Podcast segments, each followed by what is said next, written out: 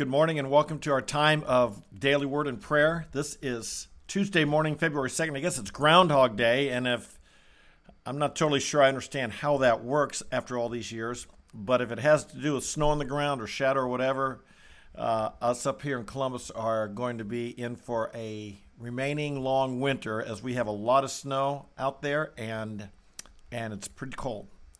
Anyway, God bless you, grace and peace to you. Welcome to our time in the Word of God. Let's turn to 1 Peter chapter 1, if you would, and talk about a very, very important point today, and that's this. We'll start with verse 17. If you address as Father the one who impartially judges according to each man's work, conduct yourselves in fear during the time of your stay on earth, knowing that you are not redeemed with perishable things like silver or gold from your futile way of life inherited from your forefathers, but with the precious blood, as of a lamb unblemished and spotless, the blood of Christ. I've got a question for you today. Maybe an observation. No one wants to lead a futile life. Everyone wants to have a meaningful life. And my question do you have one? Because most people don't.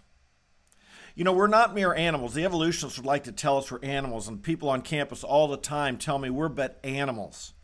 Well, we're more than animals. We're human beings. We're made in the image of God. Animals, they give, you know, they they they're into survival. They want to eat, drink, find shelter, uh, survive, reproduce, etc. We're more than animals. We have a soul. We have a spirit, and as such, we're into as human beings we, we crave, we need significance. We're worshipers. We're, we're, we, we believe in God. We contemplate things. We think deeply. We, we ponder the meaning and significance of life. Or at least we should be. You know, a lot of people, all they're doing is surviving. All they're doing is, is maybe they, they uh, survive and seek pleasure, happiness, how they can make themselves happy or deal with the problems and trials and difficulties of life. Our life ought to be about more than that. Because if that's all we're doing, then we have a futile way of life. And many people live that way. And to be honest, uh, many of that, like it says here, that's what we've inherited from our parents, grandparents, and generations before us. Many of us are first generation Christian and and we were raised with a sense of values and what to pursue, what to do in life. That all it really was about was survival, um, have fun, um, have enough money for security and things like this, without really realizing what makes a life meaningful. Back up in verse 14, he says that this was a, a, a life of lust. He called it and a life that was based on our ignorance. Ignorance meaning there's things we just didn't understand. And many people, that's how they live their life. There's just things they don't understand that are so vital. This is the way Solomon was. Now, Solomon was the wisest man, but he lived a life for, for he, he went through a journey in the book of Ecclesiastes trying to figure out the meaning of life. And what did he? He started by saying, vanity of vanities. Or some translations will call it futility of futilities. All is futile, all is vain. He sought for meaning and significance in life in learning, wisdom, knowledge, education. He sought for meaning in life in riches and wealth and power. He sought for meaning in life in pleasure, sexual pleasure, uh, wine, uh, alcohol, things of this. He sought for meaning in life in so many different ways. And all of it, the conclusion the end of it was vanity of vanities, futility of futilities. None of it none of it was worthy of him as a human being. None of it really was made his life meaningful and significant. And at the end, he came to the same conclusion Peter did. And that is this in, in Colossians chapter 12, verses 13, 13 14, he says, In conclusion, in conclusion, fear God and keep his commandments, for this applies to every man. For God will bring every act to judgment, even the ones which are hidden, whether good or evil. And so Solomon, in all his wisdom and all of his pursuits, he finally came to the realization that life's true significance and meaning, life's true significance, only life only has meaning when we see it in light of the final judgment. When we f- see it in light of standing before God someday. This is what Peter says. If we if we call uh, if we address as Father, the one who impartially judges every man. And again, Peter's saying if you don't want to lead a futile life, you've got to keep in mind that one day I will be I'll be judged. See, here's the problem in our day. We become so secular and so humanistic, we think we are the judge of whether or not we have a meaningful life we think that we're, you know, and and this, this is as foolish as thinking, you know, in a in a uh, in our justice system, that people can go live however they want, and there are no judges out there to determine whether what they did was right or wrong. They just determine for themselves. It's okay to steal. It's okay to murder. It's okay to do whatever because there's no other ultimate judge. And so each makes up their own idea. They are their self judge. And people who live that way will one day have a rude awakening. Likewise with us. We're not the judge of whether our life is significant and meaningful or not. God is. Because God is the one who will ultimately render the judgment. I mean, to me, it's kind of like, again, I've used sports analogies to, to describe life, and I'm, as I've told you, I'm a Buckeye fan. And a dark chapter in our history was uh, about 2000, I don't know, 13 or so we won 11 games that we won 11 and 1 that season. But some players had taken some illegal benefits or or benef- not illegal, benef- uh, un, un um, NCAA didn't like it. And they'd been given some tattoos in exchange for some of their jerseys or whatever. And as a result, every one of those games were forfeited. Every one of those records that they gained that year were forfeited. Here, one of the top teams in the nation, all the games forfeited, and they go down. They all those wins are no longer wins. How sad! All that work, all that effort, all that preparation, all that performance on the field, and it all amount in the when it's all said and done in the record book, it amounted to one big zero. Now we don't want that to be the way our life is. We don't want to we don't want to work hard, strive hard, climb the ladder of success only to find that in the end God considered our life, the God, the judge considered our life one big zero. No one wants to live that way. Everyone wants meaning and significance. They want to know they passed the test. And we do have this test, this judgment coming up. And I often tell the students on campus that in this big test that's coming up, it is our final. Okay? I tell them it's kind of like a pop quiz. You don't know when it's going to be, but when it comes, it's your final. It's going to be an open book test because the books will be open. We'll be ju- judged right out of the what's written in the books about our lives, and Unfortunately, there is no makeup exam. You pass or fail. You pass, go to heaven. You fail, you don't. And so, folks, we we want to live in light of that big test that is coming up, that ultimate final. How does someone prevent their life or make sure their life doesn't end up a big zero?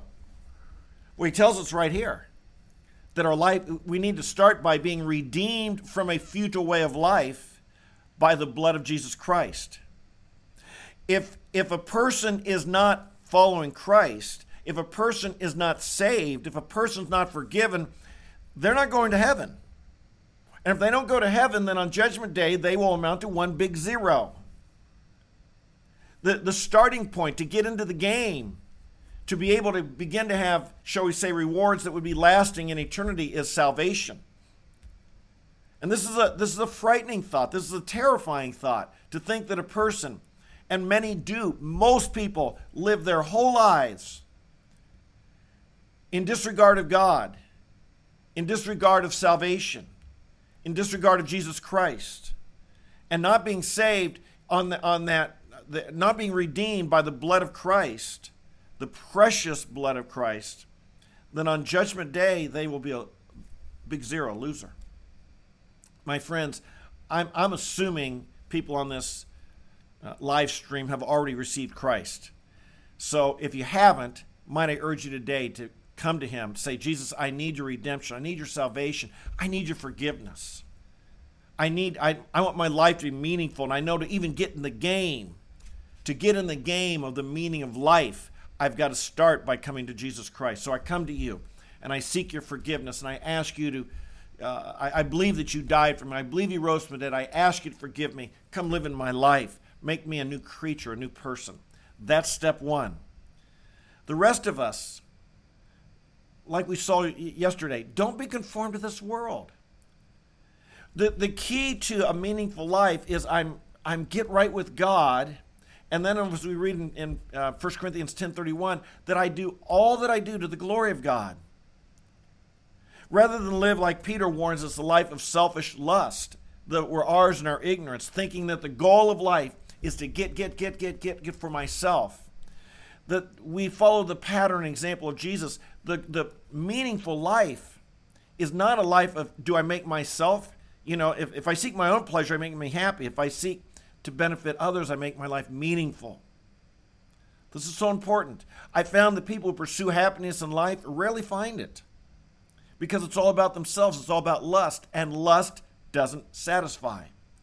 But the people who give themselves to benefit and serve others and bless others, you know, one, one day they wake up and they say, Wow, my life is satisfied. My life is fulfilled. My life is meaningful. My life is happy.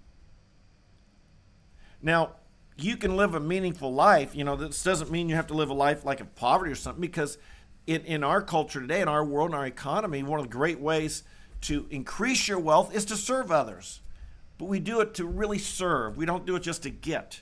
This is the ultimate difference here, right? The, the, the world, the, the futile life is a life of get, get, get. The meaningful life is a life of service, love for God and love for others. As Jesus said, the one who seeks to save his life, he'll lose it. But the one who loses his life for his sake really finds it. So today, we've got to decide in a meaningful life where do you want to be rich? Me, I want to be rich in heaven. I hope you do too. I want to have rewards in heaven. What an offer God gives a meaningful life filled with rewards, filled with, with, with God's blessing, filled with meaning and significance as we love God and love others, versus a futile life, a life of lust and getting that when it's all said and done ends up being one big zero on the judgment day. Let's pray. Father in heaven, thank you so much that you've opened our eyes to understand that life isn't about what we get, life is about loving you and loving others, about serving. We thank you that it's only in Jesus Christ that we even get in the game. Lord, without salvation through Christ, without the redemption of Jesus Christ, without the shed blood that sprinkles us clean, we wouldn't even be in the starting blocks. But we thank you that, Jesus, you have forgiven us, saved us, redeemed us. You've bought us out of the slave market of sin. You've made us your own. And today, Lord, it is our prayer that we would not be conformed to the world, conformed to the lusts that were ours in our ignorance, that we not uh, live a futile life, even if, Lord, we grew up in a family whose values and pursuits neglected you, ignored you, thought nothing of you. Lord, we, we may have been trained in a way of life that, that you tell us is futile. And that Solomon would have told us was futile, vanity of vanities. And yet, Lord, we have been invited now into the kingdom of God out of the domain of darkness off the path of destruction and to walk in the path of life and the way that not only the, the way that is right according to you and the way that will be rewarded from, by the one who impartially judges according to each man's work. Today, Father, we, we come to you and we want to be true Christians. We want to be mighty Christians, dynamic men and women of God. We ask, Father, put within us deep, deep convictions that, that, that a life of love for you and love for others is the life that is meaningful and significant. Help us, Lord, to be servants of others. Help us, Lord, to delight to see others succeed. Help us, Lord, to be known for our good works and our kindness. Help us, Lord, to have speech that builds others up and encourages and inspires them and helps and teaches. Help us, Lord, to be true friends to those in need. We pray, Father. Lord, we, we, we are concerned about the world we live in. We're concerned, Lord, as we see darkness, more and more darkness just enveloping the land, dark ideas, dark political ideas, dark ideas, and dark themes in, in our entertainment, dark education that wants to exclude you, ignore you, and even fight you. Lord, as we see corruption in our land, in so many of our institutions, Lord, we just say that it concerns us, but, but we understand this is our time to shine. This is our time to not get swept into that, not, not be conformed to that, but to rise above it and to, and to demonstrate by our attitudes, our words, our worship, our actions, our countenance, everything about us to demonstrate that our life is not futile. Our life has meaning and significance. To have that confidence and poise to know that, that, that when it really counts, we're victors. We're champions. We'll be rewarded. We'll pass the test. We're going to heaven. We'll be in glory. We'll receive praise, honor, and glory because we'll have a proven faith. Lord, we pray that today that we would live this way. And I pray that life, Lord, would be attractive. We don't want to be self righteous or holier than thou, but we definitely want to be holy and righteous. And we just claim it comes from Christ. It's not self righteous, it's Christ's righteousness, filling us, guiding us, strengthening us. You're our, you're our rock and our refuge and our high tower. We come to you today. We pray today, Father, we will rise above, we'll be triumphant, we'll be victors and not victims.